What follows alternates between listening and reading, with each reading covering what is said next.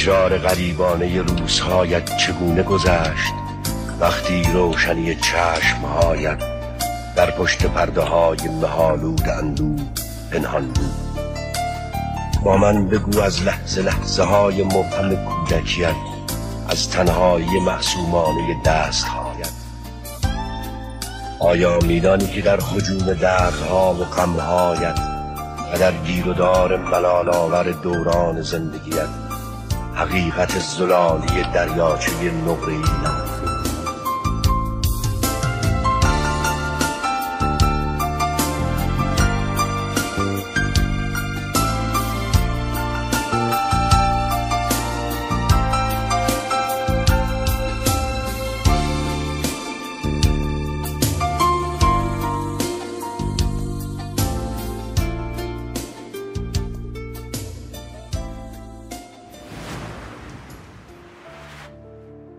سلام و عرض ادب و احترام خدمت مردم عزیز ایران. من مشتبا شکوری هستم و شما دارید به اپیزود چهاردهم از رادیو راه گوش می‌کنید.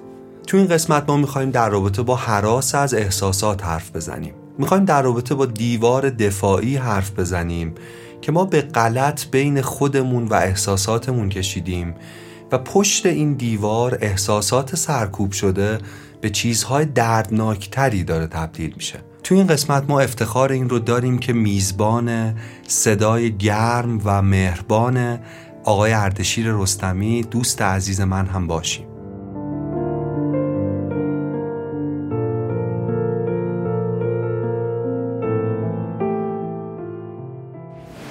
عجیبه که ما مثلا در درمان یکی از سی و دو دندونمون انتظار درد رو داریم. یعنی منطقی می‌دونیم که میزانی از درد رو تحمل کنیم تا دندونمون خوب شه.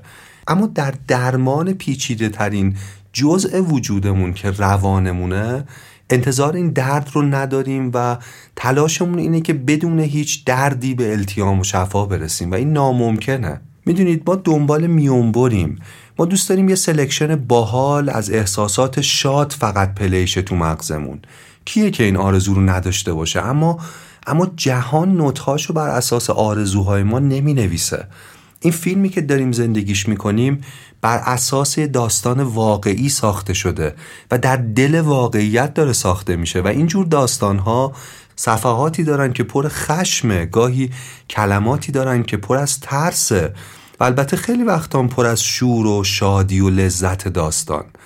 اگه حواسمون رو فقط جمع فصلهای شاد بکنیم بخش مهمی از ماجرا رو از دست میدیم.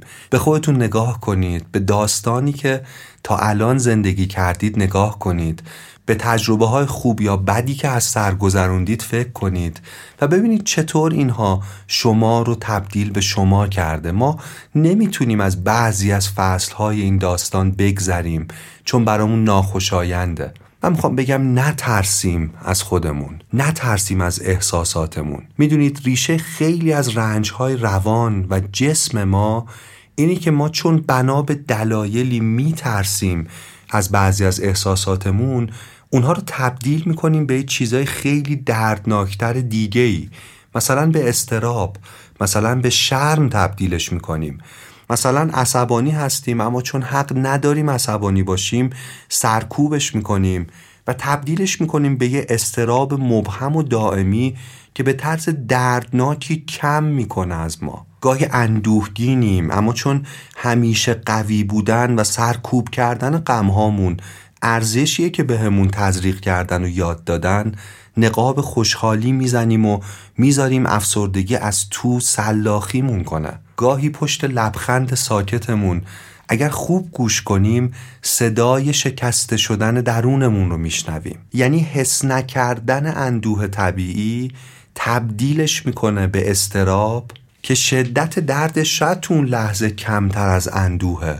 ولی طولانیه و گاهی بسیار طولانیه. برای همینه که خیلی از ما بیشتر از اون که افسرده باشیم فرسوده ایم این روزها.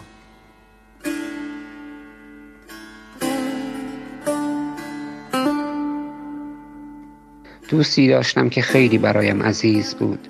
ما کم همدیگر را می‌دیدیم ولی یکدیگر را خوب میفهمیدیم. پس از سالها که از هم جدا شدیم همدیگر را دیدیم. روبوسی کردیم و چند کلمه رد و بدل شد و سکوت کردیم. یک روز هم با هم نهار خوردیم و خداحافظی کردیم. او به دیاری دور رفت جایی زیبا آرام و سرسبز.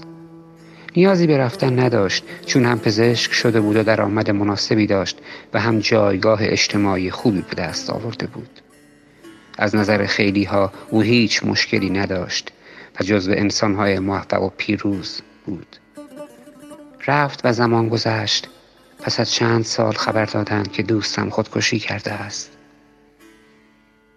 دوست آرام نجیب مهربان و فهیم من که موقعیت های ممتاز اجتماعی و علمی داشت خودکشی کرده بود.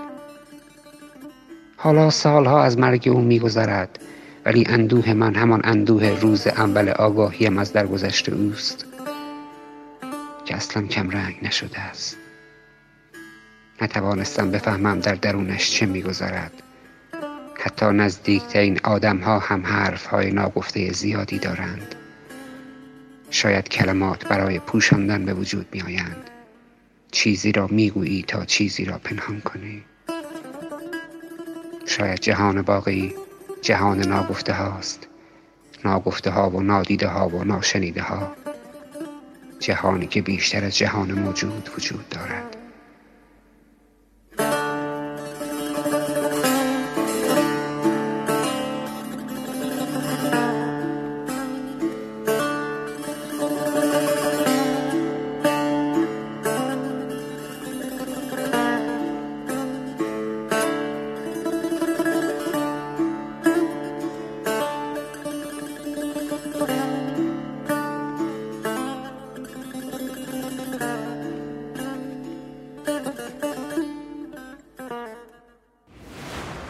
احساسات به دلیل محرکای بیرونی در ما پدید میاد. یه محرکی یه اتفاقی تو دنیای بیرون یکی از احساسات اصلی ما رو فعال می‌کنه. اینجا درون ذهن ما یه واکنشی مثل غم، شادی، خشم، گناه، عشق و حسای دیگه فعال میشه. اما گاهی این احساسات خیلی پیچیدند یا ممنوعند یا دردناکند. اینجا مغز یه کار عجیب می‌کنه. یه سری مکانیزمای دفاعی رو فعال می‌کنه تا ما از رنج تجربه کردن اون حس پیچیده ممنوع یا دردناک فرار کنیم. این بیهسی موضعی تو دراز مدت بدون هزینه نیست. حسایی که اینجوری سرکوب میشن تو بلند مدت تبدیل میشن به استراب و شرم دائمی. هر احساسی که در ما وجود داره یک کارکردی برای بقای ما داره. و وقتی ما اون احساس رو سرکوب می‌کنیم به یه نوعی دچار انواع آرزه ها می‌کنیم خودمون رو. ما حتی وقتی جلوی ابراز یه حس خوب مثل شادی رو می‌گیریم و مثلا تلاش می‌کنیم توی زمانی نخندیم یه فشار عجیبی به سیستم عصبیمون به مغزمون و حتی به همه مویرگ های بدنمون داریم وارد می‌کنیم. حالا فکر کنید اگه یه زخم بزرگ یا یه حس دردناک رو سالها سرکوب کنیم چه تنشی رو در روانمون هر لحظه داریم تشدید می‌کنیم. چیزی که اکثر ما ازش بیخبریم اینه که احساسات اصلی و اصیل ما زیر لایه های زخیمی از مکانیزم های دفاعی و در پایان استراب دفن شده و به صورت عارضه های مختلف روانی و جسمی ما رو تسخیر کرده. ما هم در سطح فردی هم در سطح اجتماعی دچار feeling phobia ییم دچار هراس از احساساتیم. پژوهشا نشون میده این هراس که راجع بهش می‌خوایم حرف بزنیم تو چهار مرحله ما رو از پا میندازه مرحله اول اینه که محرکی رو می‌بینیم. چیزی در جهان بیرون رخ میده و احساسی در مغز ما فعال میشه. مرحله دوم اینه که اگه مغزمون اون احساس رو خطرناک یا دردناک ادراک کنه با یه سری مکانیسم های دفاعی اون احساس رو با استراب جایگزین می‌کنه عوضش می‌کنه. این فرایند تو چند میلی ثانیه فقط رخ میده. بعدش مرحله سوم اتفاق میفته مرحله سوم اینه که شخص به جای احساس شادی غم، خشم، عشق یا احساسات انسانی دیگه با استراب و شرم پر میشه. تو مرحله چهارم با گذر زمان این مکانیزمای دفاعی تو روانمون به آرزه های مزمنی مثل افسردگی منجر میشن و تو جسممون به انواع اختلالات و بیماری ها و دردهای مزمن تبدیل میشن. اما اصلا چرا این چهار مرحله شروع میشه؟ به دلیل اینکه ما از احساساتمون میترسیم. اما چرا میترسیم از حس کردن یک حسی؟ پاسخ این سوال می‌تونه خیلی گره ها رو باز کنه. حامی این قسمت از رادیو راه با سلامه. با سلام یه بازاره مثل بازار تجریش یا بازار تهران یا هر بازاری که فکرشو بکنید. یه بازار بیمرزه در واقع. تو با سلام شما با آدمای مختلفی روبرو هستید. آدمای مختلف که محصولات مختلف رو با کیفیت مختلف و قیمت مختلف میفروشن. تفاوت با سلام با همه فروشگاه های اینترنتی دیگه توی همینه دقیقا. اینکه اینجا یه بازاره. میشه تو با سلام چرخید با آدما چه فروشنده و چه خریدار قبل خرید حرف زد و از بین محصولای متنوع با قیمت های متنوع اونی که بیشتر و بهتر به دردمون می‌خوره رو پیدا کنیم انتخاب کنیم و بخریم. با سلام یه بازار اجتماعی آنلاینه. برای تجربه کردن خرید از هر جای ایران که بخوایم. ممنونیم از حامی این قسمت. با سلام.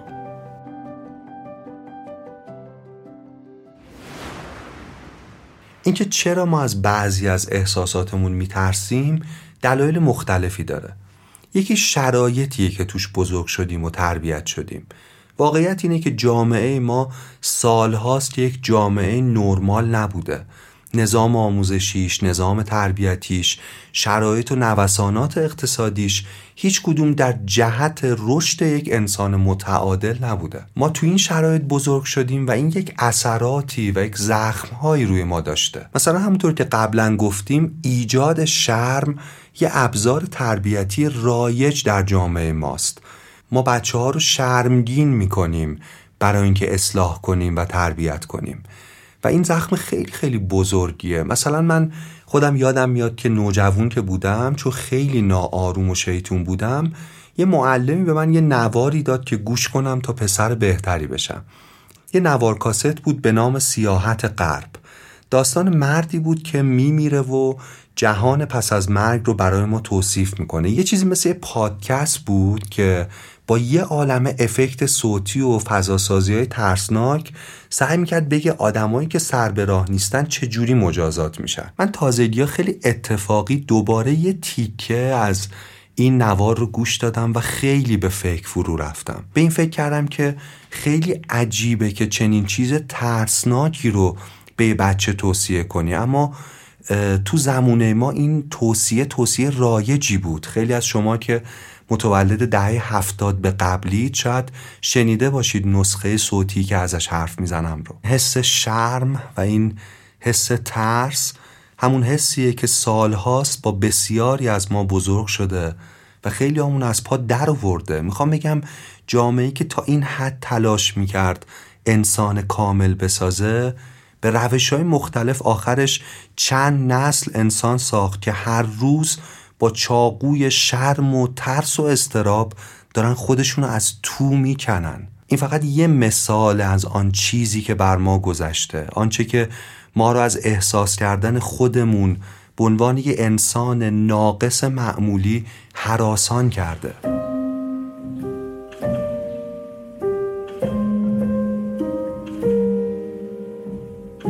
این تقصیر پدرم نیست. که اخمهایش را در چوتی های مادرم می شکست این غرور نفرت انگیز جزئی از وجود جزئی از سازمان خون مردان قبیلم بود. دلم می‌خواست پدر بزرگم از کنار آن سنگ لاخ ها می آمد تا من مورگ های تکبر را دانه دانه از شاه رگش قطع می کردم اما دریغ دریغ دریغ. این میراث شوم که تکوین مردی پسران قبیلم بود باید از گونه های سرخ پرحیای یک سیب سرازیر می شد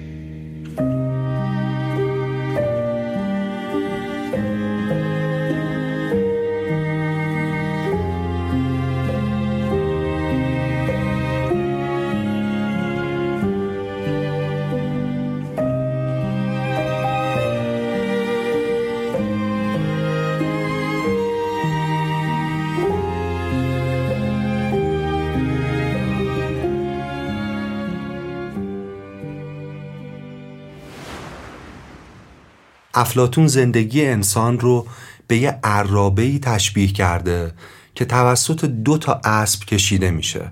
یه اسب که نماد منطقه اصیل و زیبا و خوبه و یه اسب دیگه که نماد احساسه نااصیل و کجرفتار و بدقوار است. این استعاره غلط بیش از دو هزار ساله که به یه باور جمعی تبدیل شده. این باور که منطق خوبه و احساسات بد. اما افلاتون تو دورانی زندگی می‌کرد که تقریبا هیچی راجع به مغز نمی‌دونستن. ما ولی الان می‌دونیم. می‌دونیم که مغزی که نتونه احساس کنه نمی‌تونه فکر کنه. می‌دونیم مغزی که احساس رو سرکوب کنه با استراب پر میشه. ما یاد گرفتیم تو زندگیمون متاسفانه که بچه خوب نمیترسه خشمگین نمیشه کم نمیاره احساساتی نمیشه. ما باور کردیم که حق آسیب پذیر بودن نداریم و اتفاقا همین ما رو آسیب پذیرتر کرده. حبیب از بچه های دوران نوجوانی در تبریز بود. شاگرد ضعیفی نبود. اهل خانواده و معدب بود. پدرش که مرد. خانواده سعی کردند نقش پدر را به او بدهند. اما آدم ها باید نقش خودشان را بازی کنند. کسانی که نقش دیگران را بازی می کنند چه بخواهیم و چه نه خودشان را قربانی می کنند خانواده او بلد نبودند. خیلی از خانواده ها بلد نیستند. آنها هم بلد نبودند. حبیب را زود بزرگ کردند. خیلی زود. چند ماه نبود. وقتی پیدایش شد همه چیزش عوض شده بود. راه رفتنش لباسهایش رنگ چهره و نشانه های دیگرش مثل انگشتر و ساعتش که طلا شده بود. خیلی دوستش داشتم. چون با هم ایاب بودیم. اما وقتی آن همه تغییر را در او دیدم دیگر احساس های قبلی در من نماند.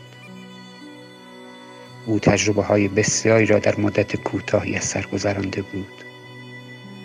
چند ماه بعد کشته شد. نمی‌دانم. شاید برای اینکه بزرگ نشده بزرگ شده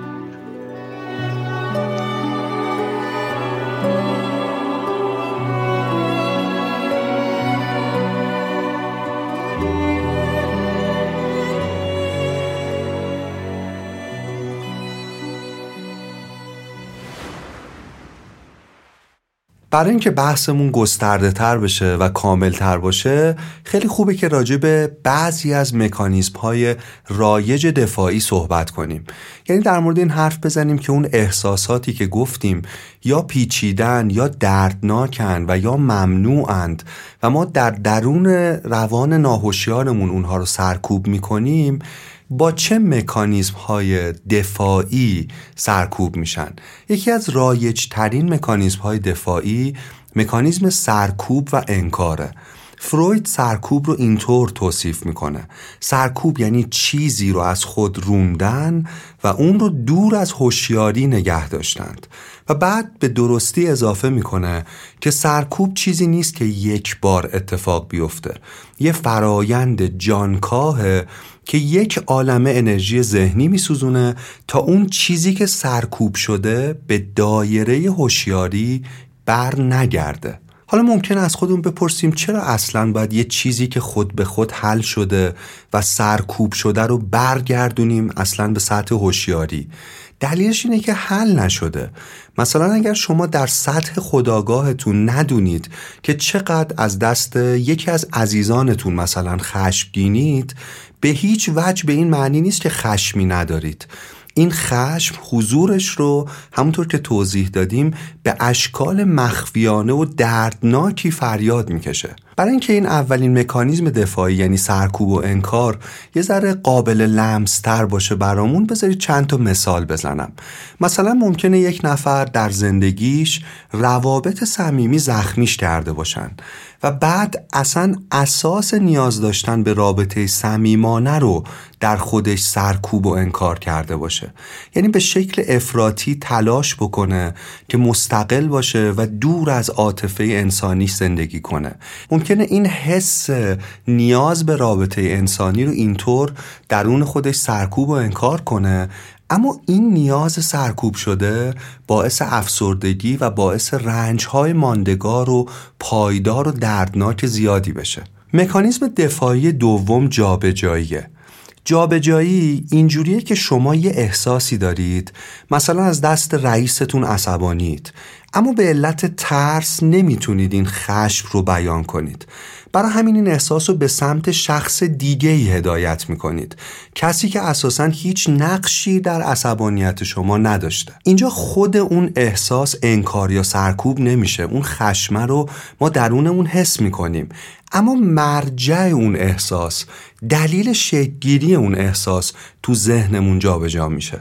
اگه تو سطح اجتماعی بخوایم این مکانیزم دفاعی یعنی جابجایی رو یه ذره بررسی کنیم میشه مثالهای متفاوتی زد. مثلا جامعه ای که از حکمرانانش خشمگینه اما نمی‌تونه این نارضایتی رو بروز بده این خشم رو به سمت شهروندان بیگناهش معطوف می‌کنه. تو همچین جامعه ای آدما حتی تو ساده ترین روابط هم با کوچکترین دلایل جلاد هم میشن. یعنی یک جامعه ای رو می‌بینید که درش آدمها در آستانه انفجارن و خشمی که نمی‌تونن در جای دیگری ابراز کنند رو به همدیگه شلیک می‌کنن. با این نگاه میشه ریشه بسیاری از ناملایمات موجود در یک جامعه رو تشخیص داد بهش فکر کرد و شاید درمانش کرد. مکانیزم جابجایی مستاقها و مثالهای متنوعی داره. یه مستاقی از جابجایی که کمتر ازش صحبت شده رابطه بین پدر مادر شدن و احساس خشم ممنوعه. شاید بزرگ کردن فرزند طاقت فرساترین پروژه‌ایه که یه آدم تو کل زندگیش انجام میده. تجربه فرزند داشتن رو میشه اینجوری توصیف کرد که انگار یه بخشی از تو بیرون تو داره زندگی می‌کنه. در کنار همه احساسات خوبی که یه والد تجربه می‌کنه اما نگرانی، سردرگمی، کارهای تموم نشدنی برای مراقبت ازش ممکنه کلافه کنه اون والد رو و این کاملا طبیعیه.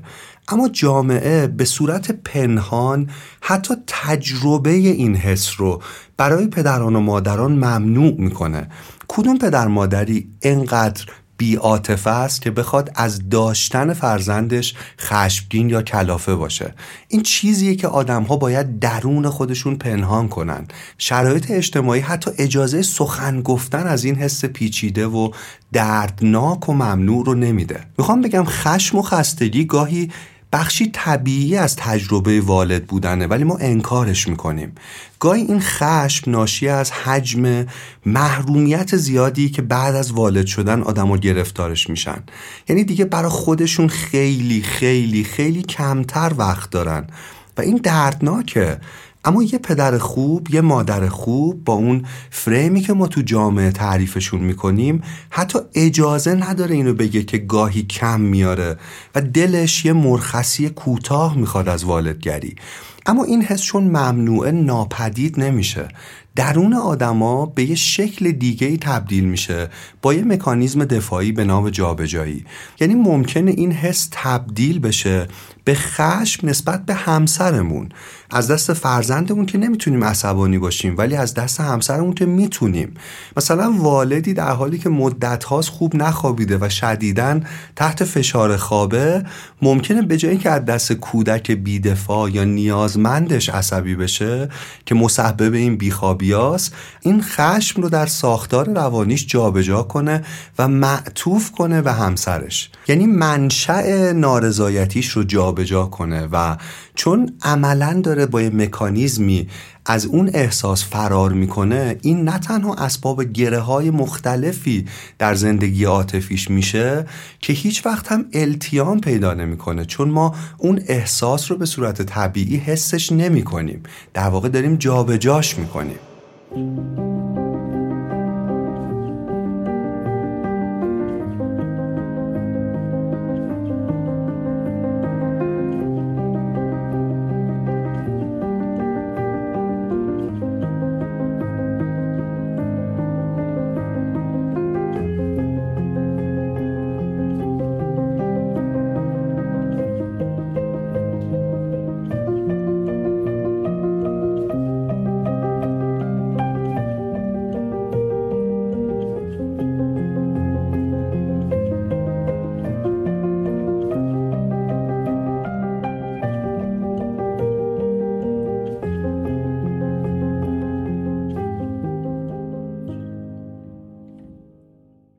مکانیزم رایج دفاعی دیگه که سومین مکانیزمی میشه که داریم توضیحش میدیم واکنش وارونه است.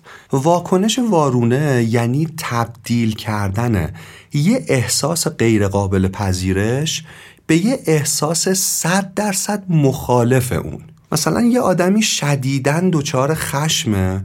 اما در روانش با یک مکانیزم دفاعی به نام واکنش وارونه یه احساسی صد درصد مخالف اون خشم رو نشون میده. مثلا دچار خوشرفتاری بسیار عجیب و غریب و افراطی میشه. یا ممکنه یه نفر دچار افسردگی خیلی شدید باشه اما این افسردگی رو تبدیل کرده باشه به یک شوخ طبعی افراطی مثل شخصیت جوکر در واقع اندوه رو به یک خنده عصبی و پرخاشگرانه تبدیل کرده.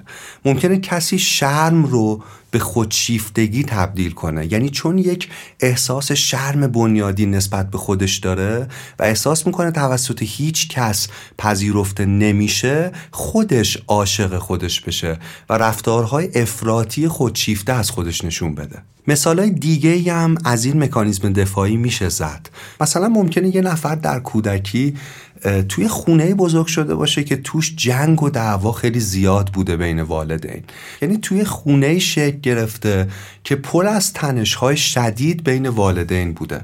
این آدم ممکنه این زخم رو به چیزی کاملا ضد خودش و مخالف خودش تبدیل کنه. ممکنه در ازدواجش بسیار فرد سازگاری بشه.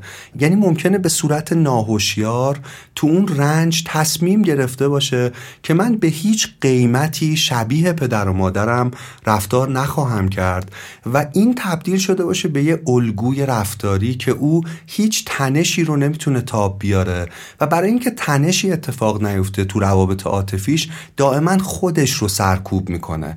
یعنی یه سازگاری افراطی بیمارگونه در او دائما داره جریان پیدا می‌کنه. اینجور آدما چون دائما خودشون رو سرکوب می‌کنن تا مطابق خواسته های دیگران باشن که تنشی رخ نده چون این کار رو دائما دارن می‌کنند ممکنه از یه جایی به بعد از زندگیشون حتی یادشون بره که چه شکلیان که چی دوست داشتن که چی دوست ندارن که اونها در روابط انسانی چه چیزهایی براشون مهمه یا چه حقوقی دارن یا چه انتظاراتی می‌تونن داشته باشن. یعنی یک زخم کاملا به عکس خودش تبدیل شده. جایی این رهایی رخ میده که اون آدم با اون تجربه دردناک تنش که در کودکی از سر گذرونده با اون محیط وحشتناکی که تجربه کرده ملاقات کنه. با کودکی که دعوای پدر مادرش رو تماشا می‌کنه و رنج می‌کشه و این تصمیم ناخودآگاه رو داره می‌گیره ملاقات کنه در آغوشش بگیره و اون رو التیام بده. اینطور شاید بتونه از این سازگاری و خوشرفتاری افراطی و بیمارگونه فاصله بگیره. یعنی راهش تجربه اون درده. یونگ به طرز درخشانی اینطور می نویسه که هیچ چیز هیچ چیز بدون درد به هوشیاری نمی آید. و ما وقتی هوشیار میشیم نسبت به زخم هامون نسبت به مکانیزم های دفاعیمون اون وقت می‌تونیم کمی هویتمون رو از چنگال این زخم ها رها کنیم آزاد کنیم. یه مثال دیگه از این واکنش وارونه بچه که تو خانواده های خیلی بسته و دوگم با تعصبات افراطی تربیت و بزرگ میشن. بچههایی که با هزار تا متر کمالگرایانه غیر انسانی دائما قضاوت شدن. این بچه ها ممکنه تو بزرگسالی هر چارچوب اخلاقی منطقی رو زیر پا بذارن. یعنی آلرژی پیدا می‌کنن به هر نوع بنیان اخلاقی. یعنی کاملا نقطه عکس زخمشون عمل می‌کنن. و گاهی البته این پدیده در سطح یک نسل خودش رو نشون میده. احمد شاملو به طرز درخشانی از این زخم حرف می‌زنه. او اینطور می‌نویسه. با ما گفته بودند آن کلام مقدس را با شما خواهیم آموخت. لیکن به خاطر آن عقوبتی جان فرسای را تحمل می بایدتان کرد. عقوبت جانکاه را چندان تاب آوردیم آری که کلام مقدسمان باری از خاطر گریخت. مولانا هم به طرز درخشانی در یک بیت این رو توضیح میده که اگر جامعه بدیهای خودش رو انکار کنه چطور همه چیزهای خوب هم انکار میشن تو اون جامعه؟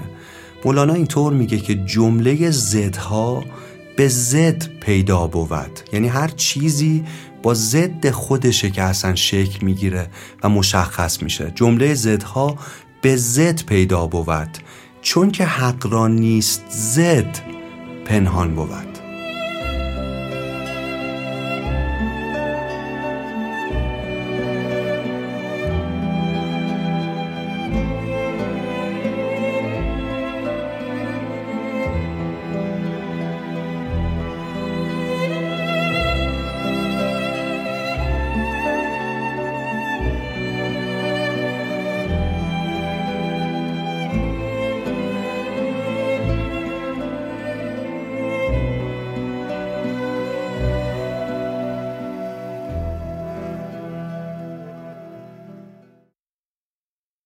سازوکار دفاعی چهارم اسمش دوپاره سازی و آرمانی سازیه یه ذره توضیحش زرافت داره و با دقت بشنویدش. این سازوکار دفاعی علیه حس دردناک ابهام فعال میشه. ابهام یا سردرگمی کلا برای بسیاری از ما اونقدر سخت و تحمل ناپذیره که ترجیح میدیم به یه احساس مطمئن پناه ببریم. اسکینه روانشناس بزرگ با کبوترهای آزمایش خیلی جالبی کرد. کبوترها رو توی قفس برای مدتی گرسنه نگه می داشت و به شکل کاملا تصادفی تو وقتهای مختلف بهشون غذا می‌داد. یعنی کبوترها تو قفس بودن و گرسنه و یهو می‌دیدن که غذایی از یه جایی وارد قفس میشه. اسکینر و همکاراش یه رفتار خیلی عجیبی رو توی کبوترها مشاهده کردن. دیدن که اگه یه کبوتری داشته یه کاری می‌کرده وقتی اونها غذا رو دادن مثلا روی یه پاش وایساده بوده یا مثلا دور خودشون لحظه داشته میچرخیده به این نتیجه می‌رسه که این کار من مرتبط با اون غذا دادنه. یعنی این کار من باعث شده که در واقع غذا برسه. برای همین به طرز وسواسگونه ای کبوترها وقتی گرسنه می شدند اون حرکتی که اون لحظه داشتن انجام می‌دادند رو هر کدومشون تکرار می‌کردن تا باز هم غذا برسه. یه مثال خیلی جالبه. از همین مکانیزم دفاعی ساده سازی. یعنی ما شاید دلیل یه پدیده ای رو ندونیم ولی این ندونستنه این ابهام خیلی اذیتمون می‌کنه. برای همین یه دلیلی برای اون موضوع می‌سازیم میتراشیم یا پیدا می‌کنیم و سفت و محکم و با همه یقین مثل کبوترها میچسبیم به اون دلیل و این مکانیزم دفاعی آگاهی ما رو اینطور تسخیر می‌کنه. حتما دیدین آدمایی رو که مطمئنن که حقیقت رو با قاطعیت کامل می‌دونن و مطمئنن که راجع به چیزهای مختلف کاملا حق با اونهاست اونا یه جورایی درگیر این مکانیزم دفاعی هن.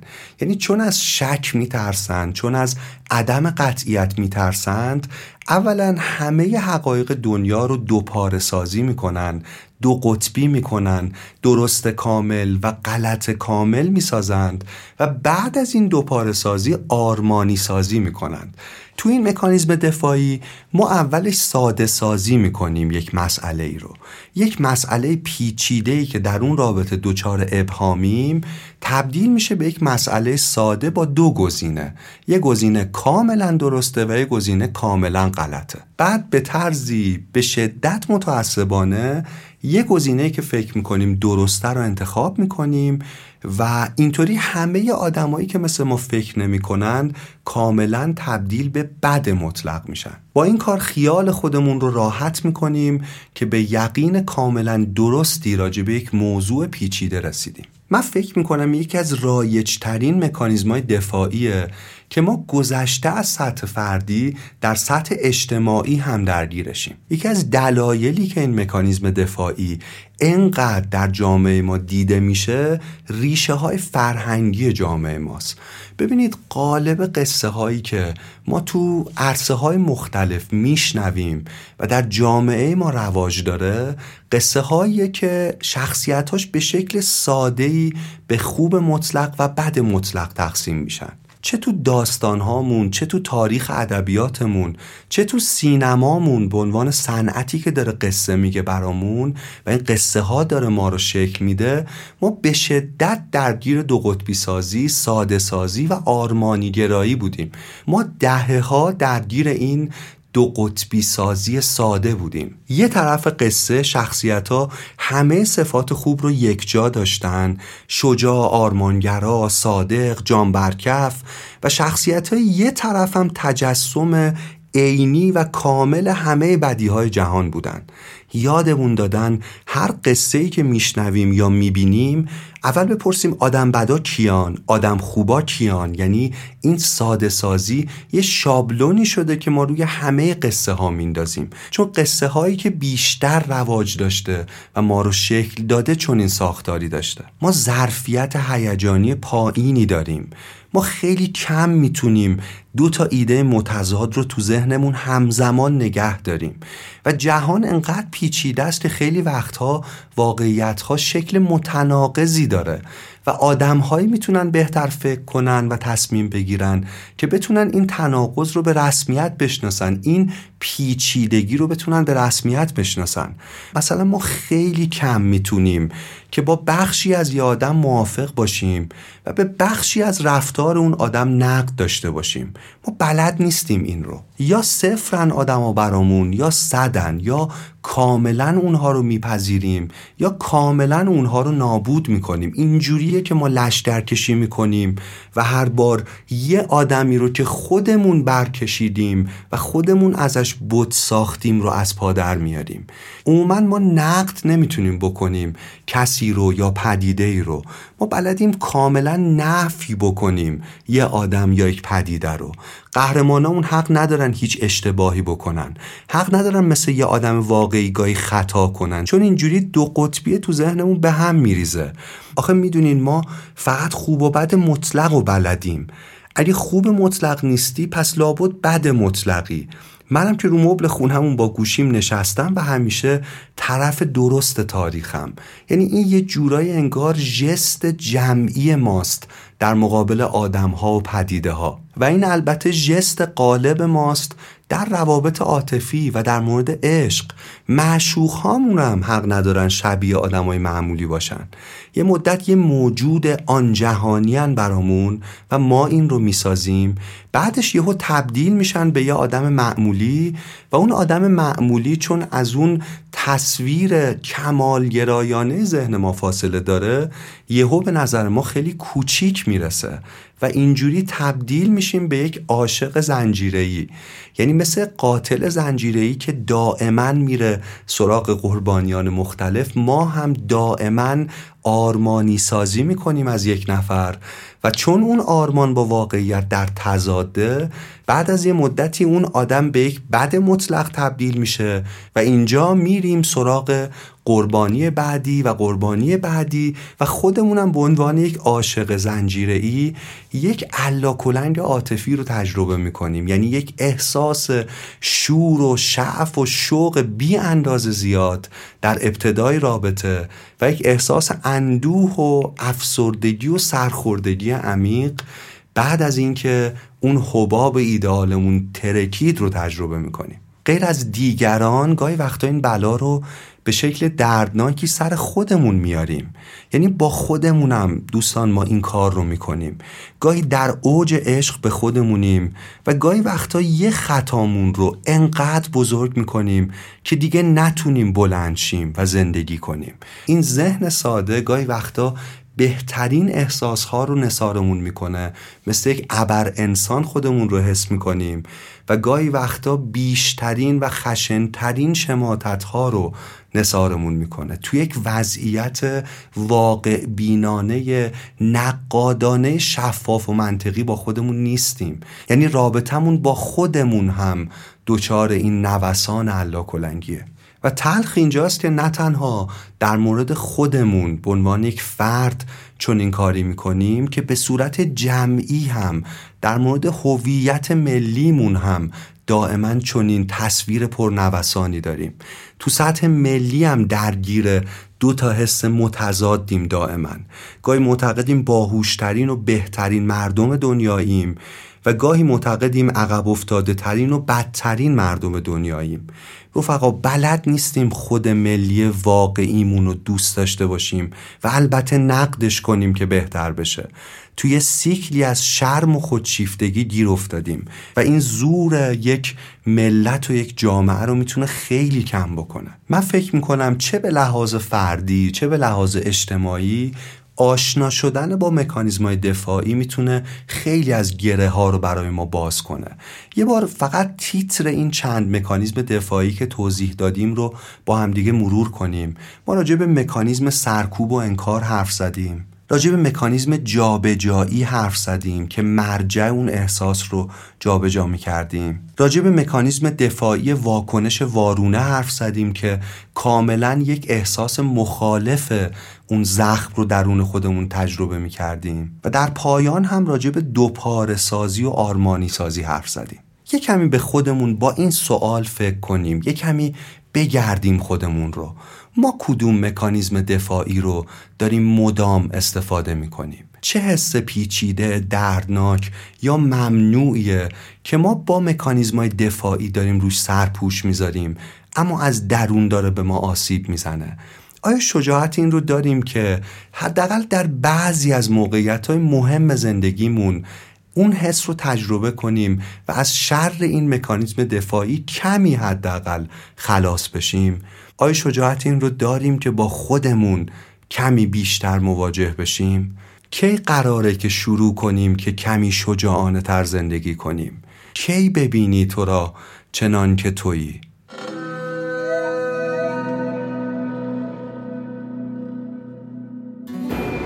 جهان فاسد مردم را بریز دور و در این دوری به عطر نافه خود خو کن.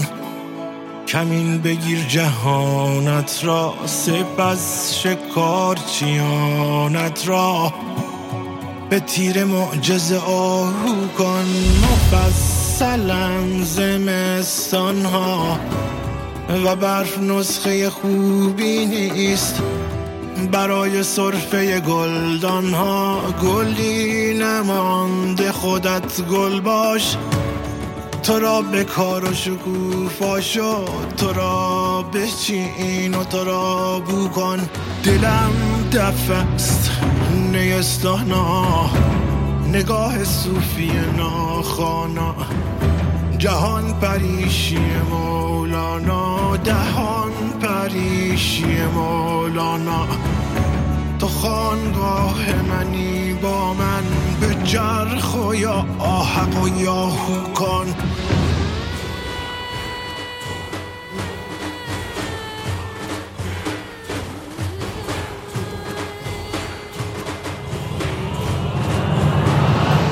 شب است یک تن زیبا شو و چند ماه شکی باشو سپس مرا متولد کن.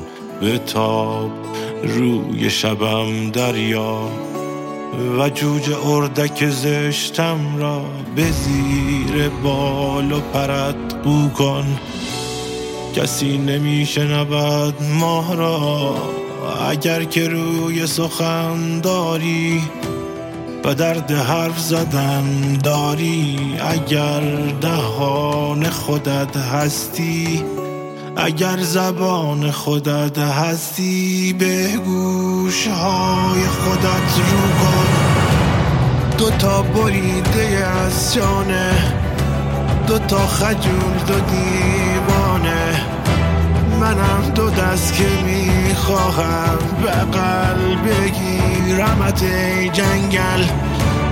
تفقدی نظری چیزی بگین. دو ساقه کم رو کن مثم که پخش و بلا هستم. دوچار درد و بلا هستم. تو عادلی که طلا هستی بکیم یا آیه مساواتت. تو را بدل به خودت اما مرا بدل به ترازو کن. تو را ببوس که لبهایت هنوز طعم اصل دارد. تو را بخواه که آغوشت هنوز میل بغل دارد. تو را به کار و شکوفا شد تو را بچین و تو را بو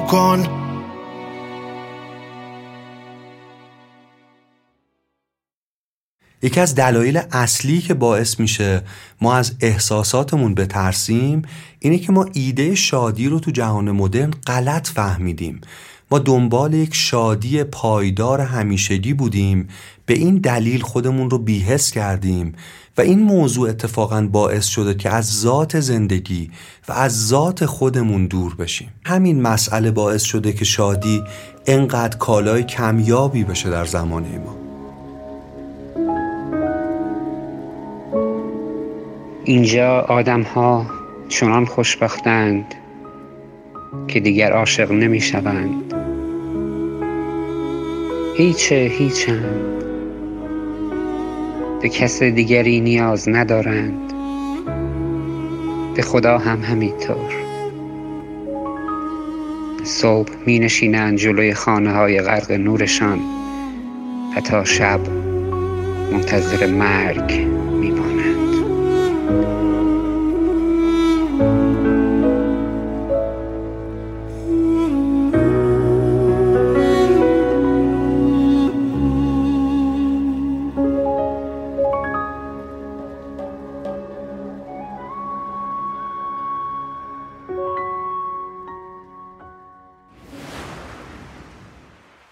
لبخند خودجوشی که از یه شادی اصیل میاد یا حتی زجه سودی که از یک قلب اندوهگین بلند میشه یا حتی فردی که مورد ستم و بیعدالتی قرار گرفته و درونش داره خشم رو تجربه می‌کنه نباید سرکوب بشه. اگه سرکوبش کنیم آسیب زدیم به روانمون.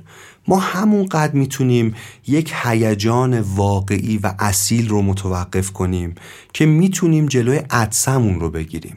اگه برای مدت طولانی چون این کاری رو بکنیم دچار انواع رنج های عمیق روحی میشیم. اکثر آدما دوستان اینطور از پا در میان. من در رابطه با خودم این رو متوجه شدم. تو سختی افسردگی این رو فهمیدم و این خیلی به هم کمک کرد که متوجه شدم که من احساسات زیادی رو درون خودم برای مدت طولانی سرکوب کردم. فهمیدم که به خودم حق ضعیف بودن نداده بودم یا به خودم جرأت تجربه یه سری حسایی که شاید اگه تجربهشون می‌کردم میومدن و می‌رفتن. مثل شیشه از من عبور می‌کردن رو ندادم و بعد تبدیل شدم به یه تیکه سنگ که یه عالم تنش رو درون خودش پنهان کرده و ناگهان خورد میشه و ناگهان پودر میشه.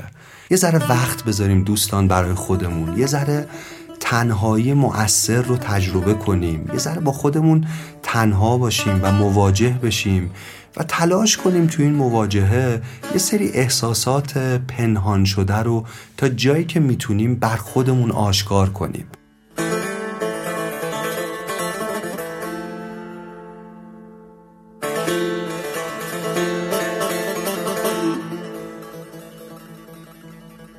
پله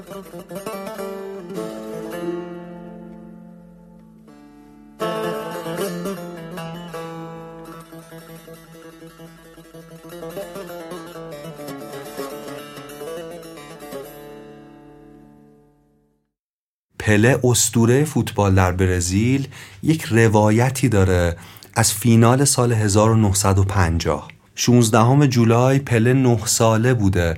که یکی از مهمترین اتفاقات تاریخ برزیل رو کنار مردمش تجربه می‌کنه. تو اون دوره از مسابقات جام جهانی برزیل با اقتدار همه تیم های پیش روش رو تو همه مراحل قبلی به همدیگه بافته بوده و حالا رسیده بوده فینال و حریف اوروگوئه بوده که در اون روزها اصلا تیم قدرتمند و منسجمی نداشته. همه مردم برزیل دیگه مطمئن شده بودن که قهرمان جام جهانی خواهند شد.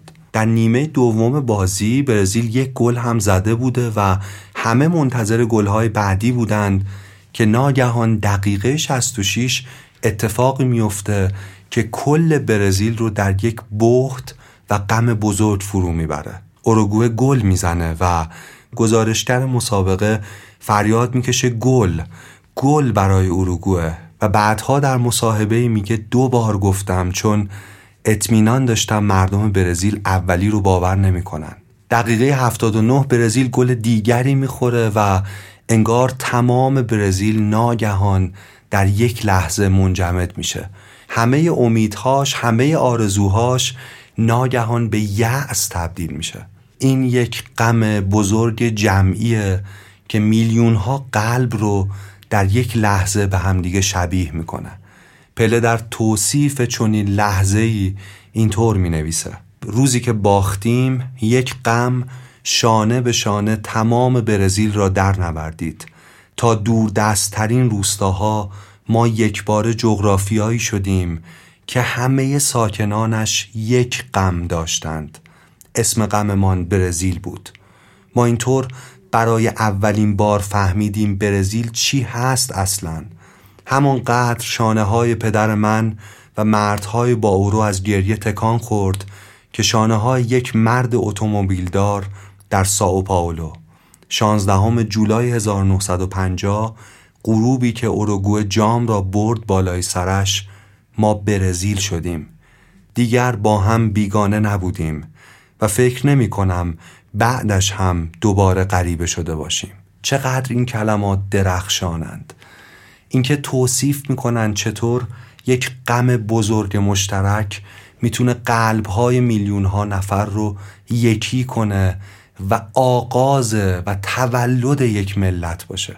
همه حرف ما اینه که جامعه ای که غم بزرگش رو حس نکنه نمی‌تونه این غم بزرگ رو به کار بزرگ تبدیل کنه. و دیگر نه دیوار ماند و نخشت نه ابر و نه باران نه دهقان نه خطر پوش طوفان لامذهبند. دل افسردگان دختران بهشت. گل سرنوشت سیاه مرا خدا از چه مرداب سردی سرشت. زمین غوطه ور در تف هرزگی است خزان زنده در سور اردیبهشت خدا زیر آوار دل مانده است. خداوند مسجد خدای کنشت. به هر قیمتی دست ما را بگیر. کسی روی خاک بیابان نوشت.